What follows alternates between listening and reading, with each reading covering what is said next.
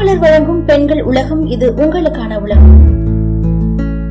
இன்னைக்கு பெண்கள் உலகத்துல கர்ப்பத்துக்கு அப்புறம் பெண்களோட உடல்ல ஏற்படுற மாற்றங்கள்லாம் என்னன்னு போய் பார்ப்போமா? குழந்தை பிறக்கிறது அவங்களோட பெற்றோர்கள் வாழ்க்கையை மட்டும் இல்ல ஒரு தாயோட உடல்ல பல மாற்றங்களை ஏற்படுத்துதான். கர்ப்ப காலத்துல ஒரு உயிரை வளர்க்க அவங்களோட உடம்புல இடம் கொடுக்கறதுனால பெண்ணோட ஒட்டுமொத்த உடலுமே மிகப்பெரிய மாற்றத்தை அடையுதுன்னு சொல்றாங்க. அப்படி என்ன நல்ல மாற்றங்கள் அப்படின்னு பார்த்தோம்னா ஸ்ட்ரெச் மார்க்ஸ் தாயோட வயிற்றுல ஒரு குழந்தை ஒரு மாசம் இல்ல ரெண்டு மாசம் இல்ல பத்து மாசங்கள் முழுமையா வளருது. குழந்தை வளர வளர அதுக்கேற்ற அளவுக்கு பெண்ணோட வயிறும் வளருதுன்னு தெரியும். கர்ப்ப காலத்துல விரிவடைகிற தோலானது குழந்தை பெத்ததுக்கு அப்புறம் கூட அந்த வயிற்று பகுதி தளர்ந்து விடுது. அதனால வயிற்று பகுதியில வரி வரியா ஸ்ட்ரெச் மார்க்ஸ் ஏற்படுதுன்னு சொல்றாங்க. மார்பகத்துல மாற்றம் ஏற்படுமா? காரணம் கர்ப்பம் தரிச்ச பெண்களோட மார்பக அளவு முன்பை விட இரண்டு மடங்கு அதிகமா அளவு கூடும். இதுக்கு காரணம் குழந்தை பெத்ததுக்கு அப்புறம் அதிகமா பால் உற்பத்தி ஆகுறதுனால மார்பகத்துல வீக்கம் ஏற்படுது. பால் சுரக்கிற காலம் வரைக்கும் தான் மார்பகங்கள் பெரிதா காணப்படும். அதுக்கப்புறம் அந்த மார்பகங்கள் தளர்ந்துடும் அப்படின்னு சொல்றாங்க. கட்டுப்பாடு இல்லாம இருக்கிறது. அது என்ன அப்படின்னு பார்த்தோம்னா குழந்தை நம்ம வயிற்றுல இருக்கும் போது நம்மளோட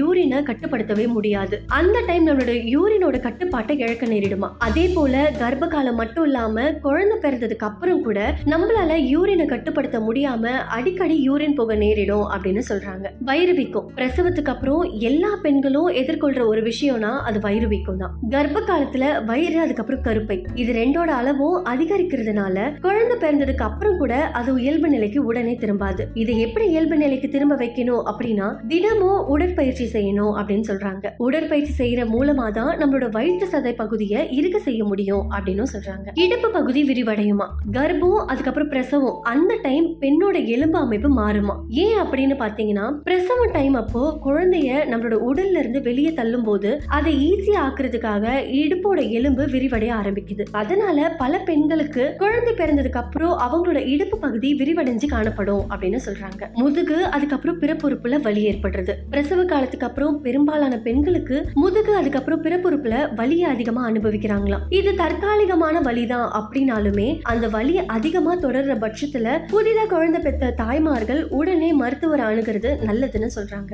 மெயினான விஷயம் பிரசவத்துக்கு அப்புறம் அதிகமான பெண்கள் என்ன பிரச்சனையில எதிர்கொள்றாங்க அப்படின்னு பாத்தீங்கன்னா முடி ஊதுறது தானா ஏன் அப்படின்னா மகப்பேருக்கு அப்புறம் குழந்தை கவனிக்க ஆரம்பிச்ச தாய்மார்கள் அவங்களோட உடல் நலன்ல அக்கறை செலுத்துறது இல்ல தான் இதுக்கு காரணம். சரியான ஊட்டச்சத்து இல்லாததுனாலதான் அவங்களுக்கு முடி கொட்டுற பிரச்சனை ஏற்படுதுன்னு சொல்றாங்க. இதனால குழந்தை எப்படி அவங்க பத்திரமா பாத்துக்கிறாங்களோ அதே போல அவங்களையும் அவங்க பத்திரமா கவனிச்சுக்க ஆரம்பிக்கணும். இதே மாதிரி தொடர்ந்து பயனுள்ள தகவல்களை தெரிஞ்சுக்க மாலை மலர் பெண்கள் உலகத்தை தொடர்ந்து கேளுங்க.